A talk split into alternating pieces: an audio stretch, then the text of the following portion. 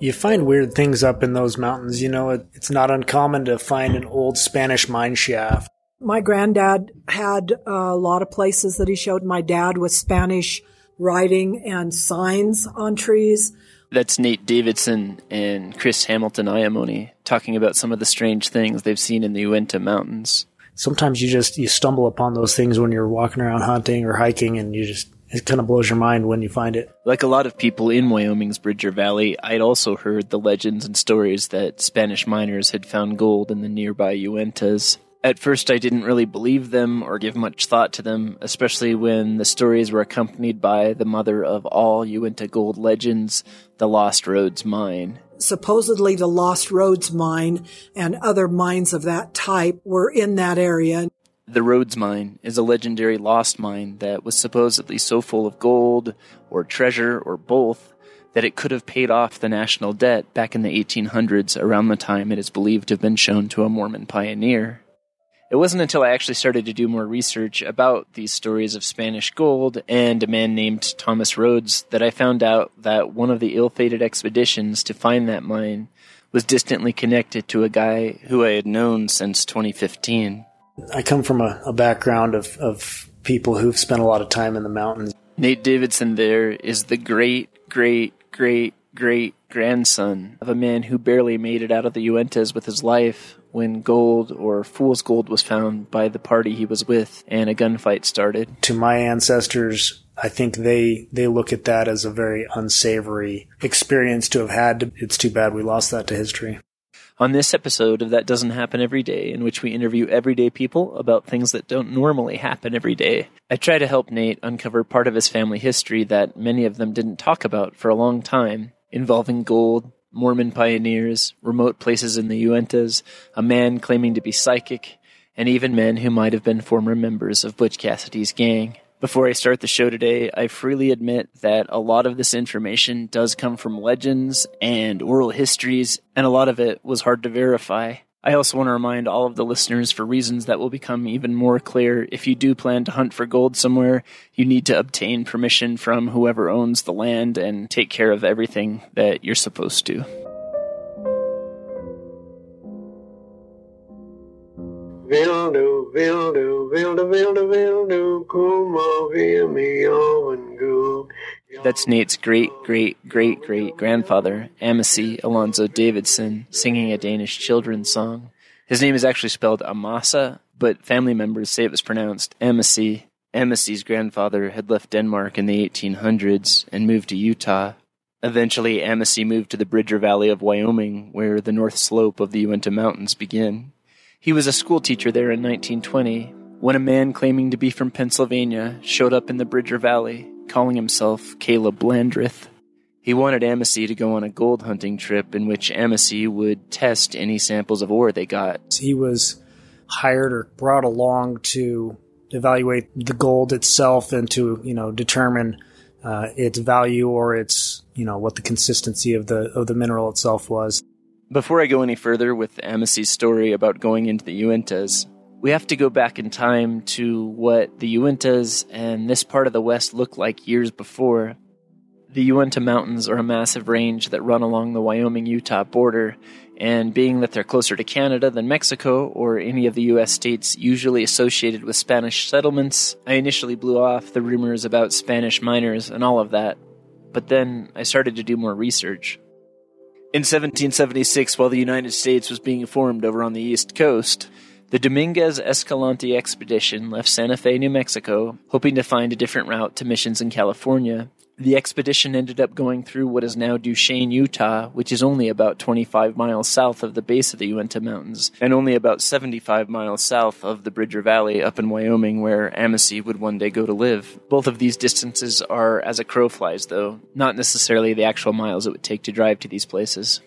Both Spain and then Mexico claimed what is today Utah and parts of southwest Wyoming until the end of the Mexican American War in 1848. Most sources say that both countries had a pretty limited involvement or presence there, but a 2005 article from the Deseret News said that the Spanish did have a mission in Utah, just south of the Uintas, until as late as 1844. It's from here that things get a little more interesting. What I'm about to share comes from three books Footprints in the Wilderness, A History of the Lost Rhoades Mine by Gale Rhoades and Kerry Ross Boren, Faded Footprints, The Lost Rhoades Mines and Other Hidden Treasures of the Uintas by George A. Thompson, and finally, The Gold of Carre-Shinob by Kerry Ross Boren and Lisa Lee Boren. In a nutshell, all three of the books say that there were Spanish mines in the Uintas. They contain lots of pictures of possible Spanish tree carvings, possible Spanish mines, and even smelters built out of rocks. In some cases, though, you have to wonder if these photos are of actual Spanish mines or just other mines done by other people. There are also photos of Spanish digging tools, Spanish swords, Spanish armor, but again, the photos don't necessarily show these items in the mines or directly connected to the mines. One photo that definitely left an impression on me was in Thompson's book. It shows a gold bar with what looks like a Teutonic cross or some sort of European cross that had been melted into the bar, and the book identifies it as having been found in the Uintas. I honestly wouldn't be shocked if there were Spanish mines up in the Uintas, but I don't believe every mine you see up there was necessarily made by the Spanish, and none of the books state that either. I think one of the more interesting questions is honestly how rich or not rich are some of these mines. In any case, around the time that Mexico lost its claim on the area now known as Utah, Mormon pioneers arrived in the Salt Lake Valley, just to the west of the Uintas, and this is where the legend of the Lost Rhoades mine started. Thomas Rhoades was a Kentuckian who joined the LDS, or sometimes called Mormon Church, in 1835 in Illinois or Missouri. Over in Utah in 1852, a Ute chief named Wakara, sometimes called Chief Walker, had also converted to the LDS faith at some point in time, and he brokered a deal with LDS leader Brigham Young and the trusted Thomas Rhoades that he would show Rhoades, and only Rhoades, where a massive amount of gold was in the Uinta Mountains, and that the gold could be used to help the growing church. Some people have even said that the gold was used on the statue of the angel Moroni on top of the Salt Lake Temple, and also for more practical matters, as the church began to turn out gold coins, 4,000 of them, until 1861. Many believe Thomas Rhoades' lost mine is what the Borens call in their book Carre-Shinob, I hope I'm saying that right, a sacred mine where several natives and Spaniards are buried in chambers as big as multi story houses with multiple tunnels and vast amounts of gold. Many believe Rhoades not only had access to this mine to help his church, but possibly several other mines that didn't have the notoriety or apparent sacredness.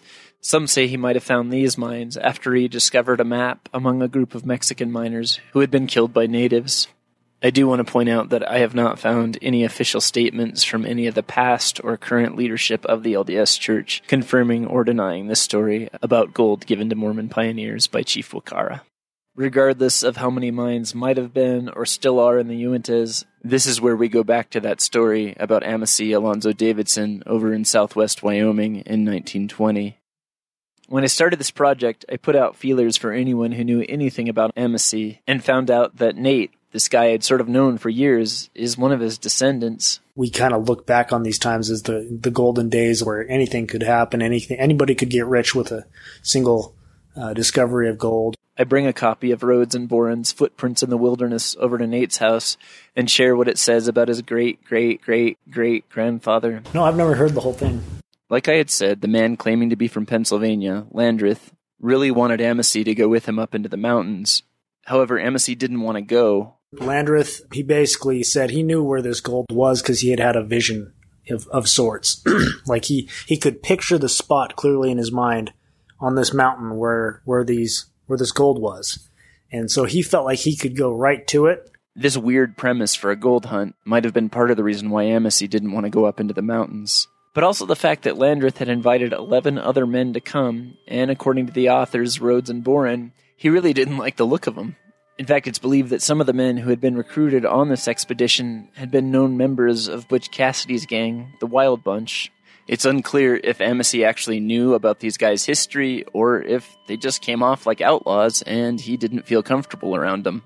Landreth wanted Amacy to go so bad that he approached him again, this time without his entourage of possible former outlaws, and handed Amacy a deck of sealed playing cards, instructing him to break the seal. According to Ross and Boren, Landreth told Amacy that hearts and diamonds were good omens of love and riches, while spades and clubs were trouble. Amacy and his wife drew 12 cards, and all of them came up as hearts and diamonds. If this whole thing sounds weird to you, it sounds weird to me too. It's possible that this thing with the cards never happened, and that what really happened was this large gang of men was on Amossy's mind, and perhaps when Landreth approached him again, he told him it would be to his benefit and his safety as well as that of his family to go with these guys. That is just speculation on my part, though. The Rhoades and Boren book said that Amossy requested to go unarmed, which even now, most people, if they were going up into the mountains with a big group of people they didn't trust, probably wouldn't waive the option to have a gun. Maybe Amossy knew about the past of these guys, but thought that if he didn't have a gun while he was out with them, he would appear as innocent, perhaps being coerced to go in the first place. It's also possible that maybe he wanted to have a gun, but was told by Landreth and the other guys not to bring one. I really don't know. But I know Amossy was apprehensive about going and reluctantly went along anyway. The weirdness about Landreth continued on into the next day when Amossy showed up to ride out with these guys, and Landreth insisted on being blindfolded.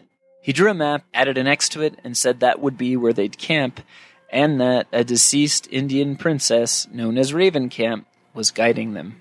The group traveled southwest to Fort Bridger and then on into Utah. They made camp at the spot where Landreth had marked an X on the map and found good fishing and feed for their horses. Something else that was creepy was that Landreth was said to be able to look at members of his group and tell things about them that no one else knew. Apparently, he even said that one of the men with them had killed a child, cut up the child, and put the little boy or girl in a barrel.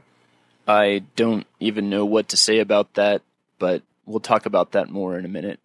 The next morning, Landreth repeated the blindfold ritual and drew another map, saying that around sunset they would reach an old cabin. They headed further south, and sure enough, they came upon a cabin. Amossy even had a camera with him and took a picture of the old cabin in looking at the route into the Uintas, the photos that Amossy took, and the information in Rhoades and Boren's book, the place where this cabin was, or possibly still is, does correlate with a location you can still find on maps of northeastern Utah. According to Rhoades and Boren's book, that night Amossy had a growing sense of unease, and the next morning, after breakfast, Landreth announced that the spirit of Raven Camp wanted him to start a church using all the gold they found. This went against the previously agreed upon idea of completely equal shares. However, Landreth was permitted to put on his blindfold, and this time he couldn't apparently get inspiration on where to look for the gold at that spot. So everyone just set out looking for the gold without help from Ravencamp or anybody. However, Amossy and two other Bridger Valley men were told to stay in camp, and one of these possible outlaws was left behind to guard them to make sure they didn't leave. Apparently, over the course of the day, alone with his three captives, this unknown possible outlaw began to feel bad, and he even gave Amossy one of his pistols. When the treasure hunters returned, they told the party leader that they hadn't found anything, but one of the group insisted on searching them, which resulted in a treasure hunter being shot. Gold was found on the wounded treasure hunter, but when the bleeding man was asked where he found it, he swore at them and then was shot again, this time fatally. It would seem to be horrible judgment to shoot someone who just said they found this mine that is incredibly hard to find, but according to the book, that's what happened. Amossy was ordered to test that gold that had been found, but said his findings indicated it was fool's gold. It's unclear if it really was fool's gold or if maybe he said it was fool's gold because the other members of the party would be less likely to kill him if there was no real value in what was up there and no need for secrecy or having to split shares or anything like that. However, the group was suspicious of his finding and wanted to shoot him next, but the men who wanted to shoot him were shot by other members of the party. With the firefight breaking out, Amossy was able to escape along with the other men from the Bridger Valley. They eventually made it home, I think on foot, and the third man who was with them, he was the camp cook. He actually died eventually from a gunshot wound to his groin that had occurred that day. My ancestor Amossy, I, I know he, he lived to tell about it and, and found his way back to town but never really spoke about it again. And it was it was looked at as a point of um, he was he felt ashamed that he had taken part in that you know in that expedition. The the the puzzling part or the the great mystery of it is I don't think anyone ever realized or remembers or wants to talk about at least where those gold nuggets went. The Rhoades Boren book says that the nugget that might have been fool's gold ended up at the University of Wyoming's mining school. As of this recording, an email from the University of Wyoming's geology department said that their mining school closed some time ago and that if they do find that nugget, they'll let me know. So, who was the benevolent outlaw that had something of a change of heart and gave Amacy a pistol that helped him survive? Because I thought it was the Warners, as in Matt Warner. you know, they were involved with Butch around that same time. The Rhoades Boren account of the incident states that years later, Amacy saw an obituary for Matt Warner, complete with a picture. He recognized the outlaw who had given him the pistol that had saved his life. Even Amacy's kids, who said that he never wanted to talk much about what had happened, said they'd seen the pistol and had made it a point to go down to Utah to give it to Warner's surviving relatives.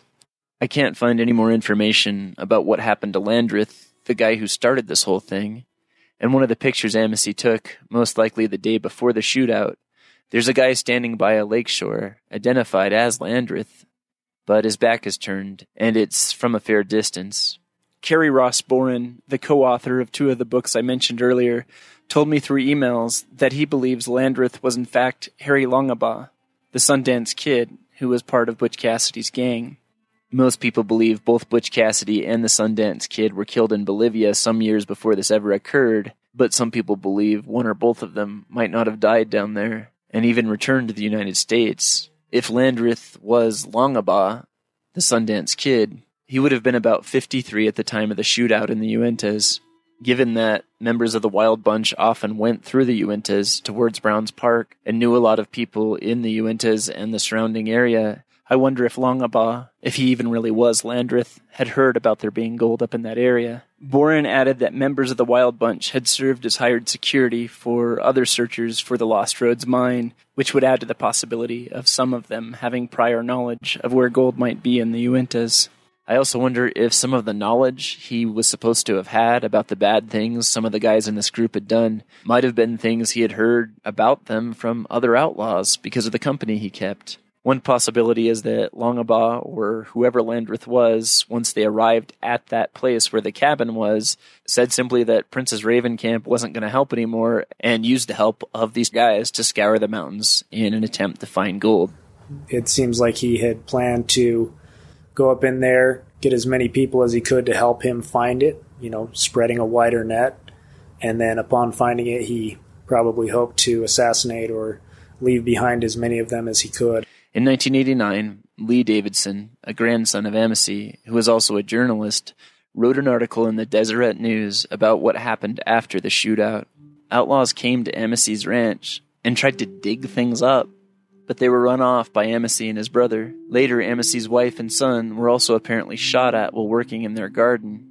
And after that, Amacy accepted a job in Idaho and took his family. Even till his last days, he didn't want to talk about this story. He didn't want to talk about this experience. It was looked at as a point of shame. So, is there gold in the Uintas? And if so, why hasn't it been found? Last spring, a Bridger Valley local told me when he was panning for gold in the Uintas, he heard the sound of a gunshot over his head. After getting back into the tree line and then making it to his truck, he went to see who else was in the area, but couldn't find anyone or their vehicles. All three of the books used for this podcast mention people who were never seen again in the Uintas after looking for gold, even referring to them at times as the Killer Mountains. Some people have even said that Native Americans used to, or perhaps still do, watch over and guard Carre-Shinob because they believe it is sacred. And some of the older accounts of people searching for the mine in that area have said native people approached them and told them to leave. Perhaps anymore, one of the more practical reasons why we don't seem to know if gold has been found or not is because most of the Uintas are on federal lands, tribal lands. A lot of different people are responsible for that area. For anybody that might be thinking about going up there and looking for gold, I'd like to point out a 1996 Deseret News article about two men who went up into the Uintas or that area and were arrested for trespassing on tribal land. Not only did they trespass, but they pumped six feet of water out of a creek in their attempts to find gold. The article doesn't say if they were convicted, but it did point out that what they were being charged with could carry fines and even jail time. So I'm asking anybody that's interested in going up into the Uintas to look for gold to please contact whoever administrates the land in that area and make sure you fill out all the forms and obtain all of the necessary permissions and permits and whatever you might need before you do anything that could get you in trouble or hurt the resources. Despite the menacing stories and tales of tragedy that have surrounded the Uintas and people looking for gold, I still really wanted to go to that spot where the shootout happened. Not to try to dig for gold or anything, but just to see it and feel what it would be like to be there. But I ran out of time on my last visit to the Bridger Valley when I was working on this. In that article by Lee Davidson from 1989, he talks about a visit to the site. Using a crude map that Amasie had drawn years before his death, Lee took his father and a photographer to that location. They found a sulfur mine and modern structures made from notch logs that might have been repurposed from the cabin that was once there. Davidson said he found sulfur, copper, and some fool's gold, but no real gold. Davidson history had kind of lost this story. And unfortunately, I don't think there's enough details there to piece together more than what you have in these books. In the end, with a history that no one wanted to talk about, and a lot of questions, and no gold, what are the Davidsons left to hold on to? My grandpa, Alan Davidson, he longed for a life that was more adventurous. You know, he, he did a lot of metal detecting and uh, a lot of hiking and hunting in those particular mountains, and it was his favorite hobby till the day he died. And that's something that kind of stuck with me about him. I know that this is maudlin and a little corny, but maybe it's getting to be in the mountains that's as close to treasure as what most of us are going to get. I'm pretty sure that even after everything that happened to Amasie up there, he still loved those mountains. And here's why I think that. This is a poem that he wrote and recited not long probably before he passed away. You say I've not lived. Well, maybe you're right. But I've seen the stars in the Rockies at night. I felt the wind of the deserts as a soft gentle breeze, heard the roar of the storm through the gnarled mountain trees. With my wife and my children around me, I know what it means to care. Dreams, large and small, I've always been willing to share.